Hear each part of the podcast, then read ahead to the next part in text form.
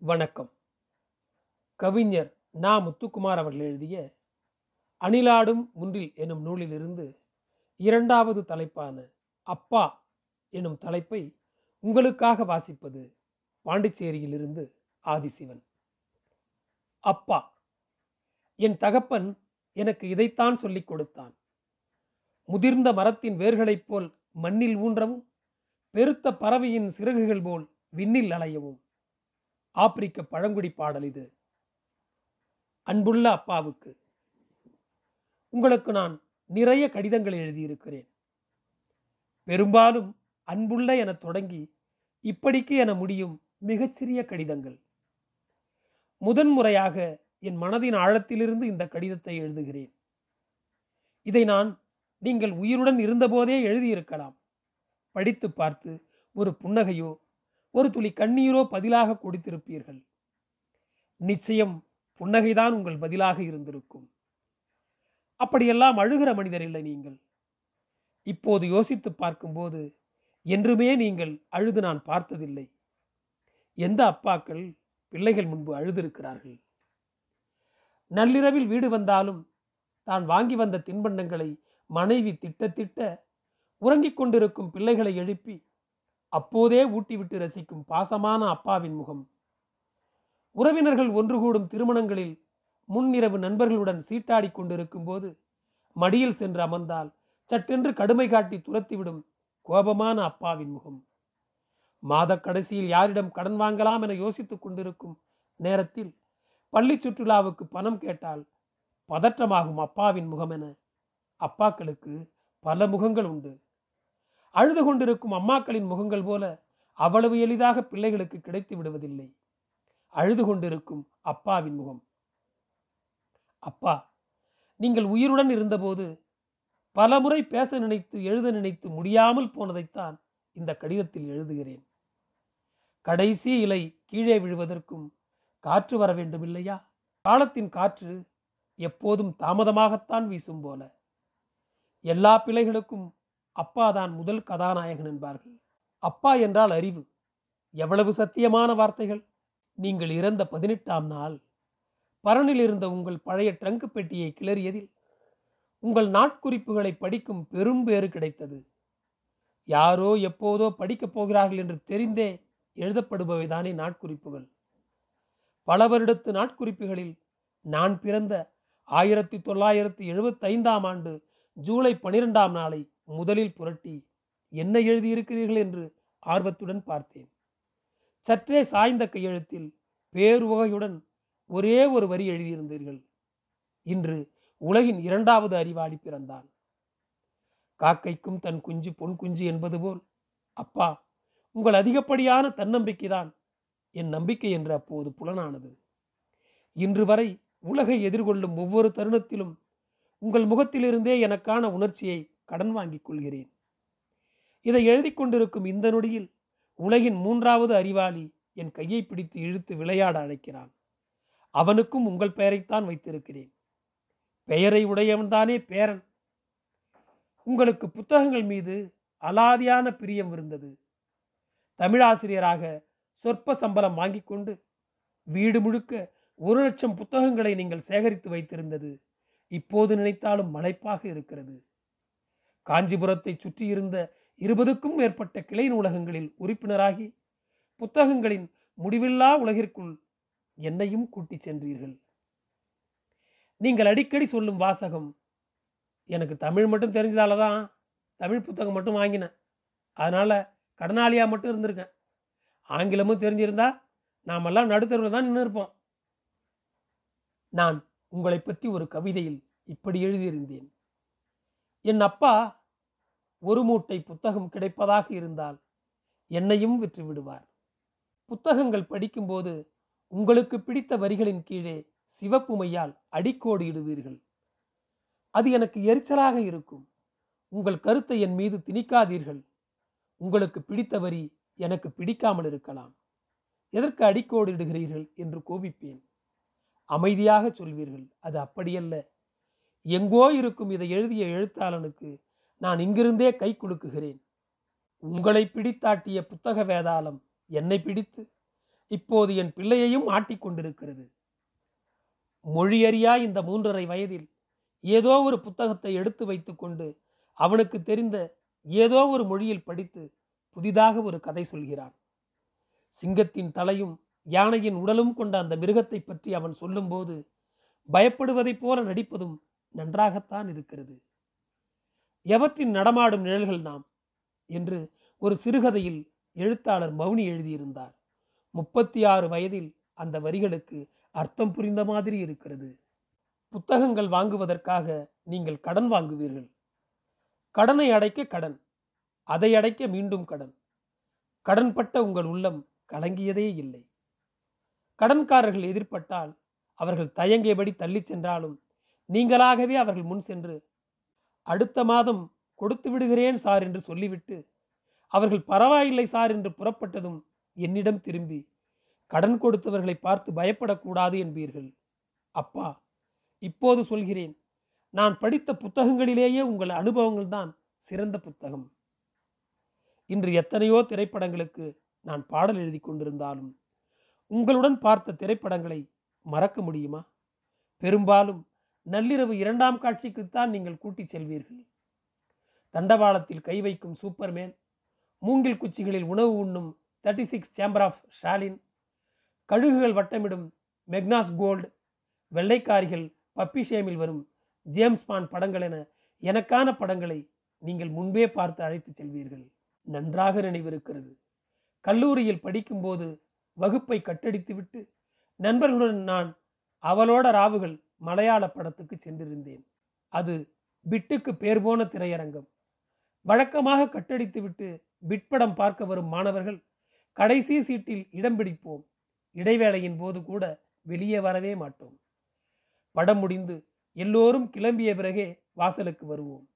நானும் நண்பர்களும் திரையரங்கை விட்டு வெளியே வரும்போது என் நண்பன் என் தோலை பிடித்து டேய் ஒப்பாடா என்று சொல்கிறான். அவன் காட்டிய திசையில் எதிரில் இருந்த டீ கடையில் நீங்கள் நின்று கொண்டிருக்கிறீர்கள். ஒரு கணம் உங்கள் கண்களும் என் கண்களும் சந்தித்தன. உண்மையில் சந்தித்தனவா?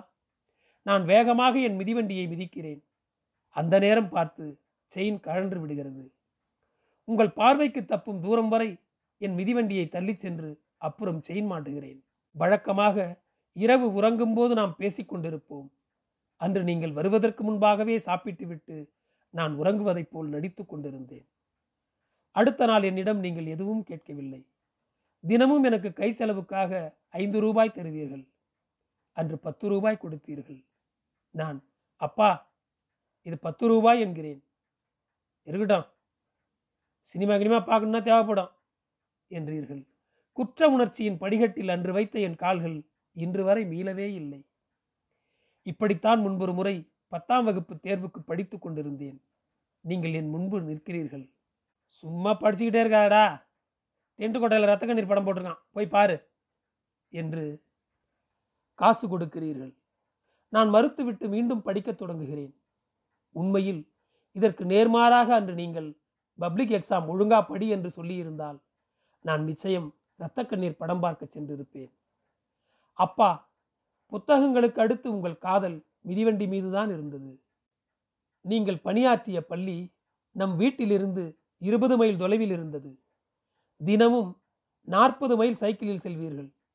காஞ்சிபுரத்தில் நடக்கும் சைக்கிள் போட்டிகளில் முதன் மூன்று கோப்பைகளில் வருடந்தோறும் உங்கள் பெயரும் பொறிக்கப்பட்டிருக்கும். நீங்கள் இறக்கும் வரை என்னை உங்கள் சைக்கிளின் பின்னிருக்கையில் அமர வைத்து மிதித்து சென்றீர்கள். ஒரு முறை கூட நான் உங்களை சுமந்ததில்லை. ஒரு முறை நண்பர்கள் எல்லாம் சேர்ந்து மகாபலிபுரம் வரை மிதிவண்டியில் சென்று வரலாம் என்று முடிவெடுத்தோம். வீட்டில் எதிர்த்தும் நீங்கள் என்னை அனுப்பி வைத்தீர்கள். காஞ்சிபுரத்திலிருந்து எழுபது கிலோமீட்டர்கள் காலை ஐந்து மணிக்கு புறப்பட்டு பத்து மணிக்கு மகாபலிபுரம் வந்தடைந்தோம். கடற்கரையை சுற்றி பார்த்து திரும்பினால் எதிரில் நீங்கள் நின்று கொண்டிருக்கிறீர்கள். என்னை அனுப்பிவிட்டு மனசு கேட்காமல் பேருந்தில் புறப்பட்டு வந்ததாக சொன்னீர்கள். பௌர்ணமி நிலா தொடர்ந்து வர என்னை பின்னிருக்கையில் அமர வைத்து என் நண்பர்களுடன் அரட்டை அடித்தபடி காஞ்சிபுரம் வரை கூட்டி வந்தீர்கள். நீங்கள் இறந்த பிறகு உங்கள் அஸ்தியை கரைக்க மகாபலிபுரம் கடலுக்குத்தான் வந்தேன். வழிமுழுக்க அன்று நாம் கடந்து வந்த பாதைகள் என் வாழ்வில் என்றும் நான் கடக்க முடியாத பாதைகள். முதன் முதலாக உங்கள் கைப்பிடித்து பள்ளிக்கு சென்றது சலூனுக்கு சென்றது கடற்கரைக்கு சென்றது என எத்தனையோ நினைவுகள் நெஞ்சில் நிழலாடுகின்றன. சின்ன வயதில் சைக்கிள் ஓட்ட கற்றுக் கொடுக்கும் போது என் இடுப்பை பிடித்து கொண்டே வந்து சட்டென்று ஒரு கணத்தில் பிடியை விட்டீர்கள். நீங்கள் பிடித்து கொண்டிருப்பதாக நினைத்து சைக்கிளை ஓட்டிக்கொண்டே இருந்தேன். இப்போதும் அப்படித்தான். நீங்கள் பிடித்து கொண்டிருப்பதாக நினைத்து ஓடிக்கொண்டிருக்கிறேன். அப்பா உங்கள் உயிரின் ஒரு துளியிலிருந்து என் உலகம் தொடங்கியது. இன்று இவ்வேளையில் அளவில்லா அன்புடன் என் கண்ணீரில் சில துளிகளை உங்களுக்கு காணிக்கையாக்குகிறேன். இப்படிக்கு உங்கள் மகன். அடுத்த தலைப்பு அக்கா. கொழுவைக்கும் வீடுகளில் ஒரு குத்து சுண்டல் அதிகம் கிடைக்கும் என்று தங்கச்சி பாப்பாக்களை தூக்க முடியாமல் தூக்கி வரும் அக்கா குழந்தைகள். கலாப்பிரியா அஞ்சரை பெட்டியின் மிளகும் சீரகமும் பேசிக்கொண்டன மிளகு கேட்டது ஏன் இந்த வீட்டில் எல்லோரும் மௌனமாக இருக்கிறார்கள்? சீரகம் சொன்னது இந்த வீட்டு பெண்ணுக்கு கல்யாணம் முடிந்து விட்டது. இன்னும் கொஞ்ச நேரத்தில் அவள் கணவனுடன் வேறு வீட்டுக்கு செல்லப் போகிறாள். மிளகின் குரலில் காரம் குறைந்தது. ஐயோ! அப்படியானால் நம்மை தினமும் தீண்டும் அவளது மருதாணி விரல்களை இனிமேல் பார்க்க முடியாதா? கூடத்தில் ஜன்னலருகே நின்று இந்த தையல் மிஷினை பார்த்து சிதறி கீழே இருந்த துணி துணுக்குகள் கேட்டன. அப்படியா? சீரகம் சொல்வது உண்மையா? தையல் மெஷின் வருத்தத்துடன் பதிலளித்தது ஆமாம். இனி அவளின் கொலுசு கால்களுடன் நாம் கதை பேச முடியாது. அவள் யாரோ ஒருவனுடன் மனமாகி எங்கோ போகிறாள். எத்தனையோ முறை தையல் ஊசி என்னை குத்தி இருக்கிறது அப்போதெல்லாம் வலித்ததில்லை. இந்த வழி வேறு விதமாக இருக்கிறது. ஆங்காங்கே பாதரசம் முதிர்ந்திருந்த நிலை கண்ணாடி கொஞ்சம் கர்வத்துடன் சொன்னது கவலைப்படாதீர்கள். கடைசியாக அவள் என்னைத்தான் பார்த்தாள். அவள் உருவத்தை நான் சிறைப்படுத்தி வைத்திருக்கிறேன். நாம் எப்போது வேண்டுமானாலும் அவளை பார்க்கலாம். நான் இந்த உரையாடல்களை கேட்டபடி கூடத்திலிருந்து மொட்டை மாடிக்கு சென்றேன். மொட்டை மாடியில் புகைக்கூண்டில் சாய்ந்தபடி நண்பன் அமர்ந்திருந்தான். பால்யகால நண்பன். பக்கத்து வீட்டில் வசிப்பவன். எட்டாம் வகுப்பு வரை அவனும் நானும் ஒன்றாக படித்தோம். அதன் பிறகு அவன் ஃபெயிலாகி பட்டுத்தறி நெய்ய சென்று விட்டான். அவனது அக்காவுக்கு திருமணமாகி புகுந்த வீட்டுக்கு கிளம்பிய நாள் அது அவன் முகம் அழுத மாதிரி இருந்தது. சுற்றிலும் முதிர்ந்து கிடந்த வேப்பம்பூக்களில் எறும்புகள் மொய்த்து கொண்டிருந்தன. டேய் இங்கேதான் இருக்கியா? எல்லாரும் உன்னை தேடுறாங்க. அக்கா கிளம்ப போகுதா வாடா என்றேன். என்னமோ மாதிரி இருக்குடா என்றபடி எழுந்து வந்தான். வாசலில் ஒரு வாடகை கார் நின்றிருந்தது. உறவினர்கள் கூடி வழி அனுப்பி வைக்க காரில் எல்லோருக்கும் கையாட்டி கொண்டிருக்கும் போது சட்டென்று உடைந்து அக்கா அழத் தொடங்கினாள். அவளை தேற்றி அனுப்பி வைக்க பெரும்பாடாகிவிட்டது. தெருக்கோடியில் புள்ளியாகி கார் திரும்பியது. எல்லா அக்காக்களையும் போலவே பக்கத்து வீட்டு அக்காவும் கல்யாணமாகி காணாமல் போனாள். இனி அந்த வீடு அக்கா வாழ்ந்த வீடு அல்ல அக்கா வந்து போகும் வீடு. அக்காக்கள் இல்லாத வீடு அறை வீடு. ஹாலில் ஆணியால் கீறிய தாயக்கட்டங்களில் இனி மதிய உணவுக்கு பிறகான இடைவெளியில் காய்கள் நகரப்போவதில்லை ஓராறு மூ பன்னெண்டு என்று சீரான லயத்துடன் ஒலிக்கும் குரலை கேட்க வரும் மஞ்சள் பட்டாம்பூச்சி வெறுமையுடன் திரும்பி போகிறது. முற்றத்தில் உதிர்ந்த பவழமல்லியை பொறுக்கிக் கொண்டே தான் பார்த்த திரைப்படங்களின் கதையை டைட்டிலில் தொடங்கி சண்டை காட்சியின் சிறப்பு சத்தங்கள் வரை துல்லியமாக சொல்லும் அக்காவை காணாமல் மாலை சூரியன் தன் வெளிச்சத்தை சுருட்டி கொண்டு இரவின் இருட்டில் கரையப் போகிறான். ஒன்றை ஒன்று பார்த்தபடி அழகாக தலையணை உரைகளில் அக்கா எம்ப்ராய்டரியில் வரைந்த வாத்துக்கள் ஸ்வீட் ட்ரீம்ஸ் இல்லாமல் ஞாபக அலைகளில் நீந்தப் போகின்றன. புதையல் அல்ல ஆள் இல்லாமல் காளிக்குழியுடன் காத்திருக்கும் பல்லாங்குழிக்கும் தனிமை காற்றில் ஆடும் தோட்டத்து ஊஞ்சல் பலகைக்கும் சன்னமான குரலில் மாலை பொழுதின் மயக்கத்திலே என கூடவே முணுமுணுக்கும் பழைய வானொலி பெட்டிக்கும் கிளிப்பச்சை தாவணி காயாத கொடிக்கயிற்றுக்கும் அக்கா இல்லாத செய்தியை யார் போய் சொல்லப் போகிறார்கள்? நான் அக்கா தங்கைகளுடன் பிறக்காதவன் தம்பிகளுடன் வளர்ந்தவன். எங்கள் வீட்டில் நான் இருந்ததை விட நண்பர்கள் வீட்டில்தான் நான் எப்போதும் இருப்பேன். நண்பர்களின் அக்காக்கள் நமக்கும் அக்காதானே? என் ஆளுமையின் ஒவ்வொரு அணுவிலும் நண்பர்களின் அக்காக்கள் நிறைந்திருக்கிறார்கள். நான் பிளஸ் டூ படித்துக் கொண்டிருந்த காலத்தில் ஒரு மழை நாள். மழை நிற்கும் வரை ஒரு மரத்தடியில் சைக்கிளுடன் நண்பர்கள் நின்றிருந்தோம். கனவுகளில் மிதந்த வயது அது. ஒரு சிகரெட்டை கொஞ்சம் பிடித்துவிட்டு பாதியை நண்பன் தர செயலாக புகைவிட்டபடி திரும்பி பார்க்கிறேன். குடைபிடித்தபடி சாலையில் நடந்து செல்லும் எஸ்தரக்கா என்னையே முறைத்தபடி செல்கிறது. அதற்கு பிறகு அந்த அக்கா ஒரு வாரம் என்னிடம் பேசவே இல்லை. அந்த அக்காவுடன் சர்ச்சுக்கு சென்று மண்டியிட்டு இனி சிகரெட் பிடிக்க மாட்டேன் என சொல்லிய பிறகே பேச ஆரம்பித்தது. இன்றும் பதற்றமான நேரங்களில் புகைப்பிடிக்கும் போதெல்லாம் மனசு பால்ய வயதுக்குள் நுழைந்து அந்த அக்காவுடன் கர்த்தர் முன் மண்டியிடுகிறது. அக்காவும் ஆண்டவரும் மன்னித்தாலும் என் குற்ற உணர்விலிருந்து நான் விடுபடப் போவதில்லை. இன்னொரு அக்கா தனக்கு வந்த முதல் காதல் கடிதத்தை யாருக்கிட்டையும் சொல்லக்கூடாது என சத்தியம் வாங்கி கொண்டு என்னிடம் படிக்க கொடுத்தது. என் வாழ்வில் நான் படித்த முதல் காதல் கடிதம். பிள்ளையார் சுழி போட்டு ஆரம்பித்திருந்தது. என் ஃப்ரெண்ட்ஸ் எல்லாம் நீ என்னையே பார்ப்பதாக சொல்கிறார்கள். நீ என்னை பார்ப்பது எனக்கு தெரியும். எப்போதுதான் பேசப் போகிறாய். உனக்காகத்தான் நான் தினமும் பெருமாள் கோயில் மைதானத்துக்கு கிரிக்கெட் ஆட வருகிறேன். எவ்வளவு காலம் என்னை தவிக்க விடுவாய்? நீர் இல்லாமல் மீன் இல்லை. நீ இல்லாமல் நான் இல்லை. உன்னையே நினைத்து நினைத்து சாப்பிட பிடிக்கவில்லை தூங்க பிடிக்கவில்லை. பைத்தியம்தான் பிடிக்கிறது. உனக்கு என்னை பிடிக்கிறதென்றால் நாளைக்கு ஆரஞ்சு கலர் தாவணி போட்டு கொண்டு வா காத்திருப்பேன் என்று எழுதி ரத்தத்தில் கையெழுத்து போட்டிருந்தது. இப்போ என்னடா பண்ணலாம்? என்றது அந்த அக்கா. உனக்கு பிடிச்சிருக்கா? என்றேன். தெரியல. எஸ் சொல்லவா நோ சொல்லவா? என்று தானும் குழம்பி என்னையும் குழப்பியது. பேசாம நோ சொல்றிருக்கா? சி பாவண்டா அப்போ எஸ் சொல்லு. ஐயோ பயமா இருக்குடா. வேணும்னா டாஸ் போட்டு பார்க்கலாம் என்றேன். நல்ல ஐடியா. நீ கிளம்பு என்றது. அன்று காற்றில் ஆடிய அந்த நாணயத்திலிருந்து பூ விழுந்ததா தலை விழுந்ததா என்று அந்த அக்காவுக்குத்தான் தெரியும். ஆனால் அதற்கடுத்த மூன்றாம் மாதம் அந்த அக்காவுக்கு அவசர அவசரமாக திருமணமானது. கல்யாண வரவேற்புக்கு பரிசீலிக்க நண்பர்கள் சேர்ந்து பால் குக்கர் வாங்கலாமா வால் கிளாக் வாங்கலாமா என்று பட்டிமன்றம் வைத்து கடைசியில் கப்பன் சாசர் வாங்கி கொடுத்தோம். அந்த அக்கா என் கையை பிடித்து அருகில் நிற்க வைத்து புகைப்படம் எடுத்து கொண்டது.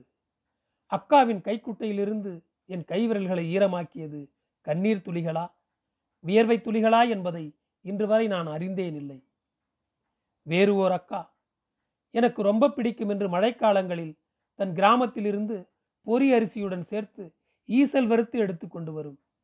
உண்மையில் பொறி அரிசியுடன் வருபடும் ஈசல்களே ஆரம்பித்து வைக்கின்றன மழையின் வாசனையை. சாணி கொட்டி வைத்திருக்கும் எருக்குழிகளில் ஈசல் பிடித்த கதையை அந்த அக்கா சொல்ல சொல்ல நாளெல்லாம் கேட்டுக்கொண்டே இருக்கலாம். ஓவியம் வரைவதில் அந்த அக்காவுக்கு அவ்வளவு ஆர்வம்.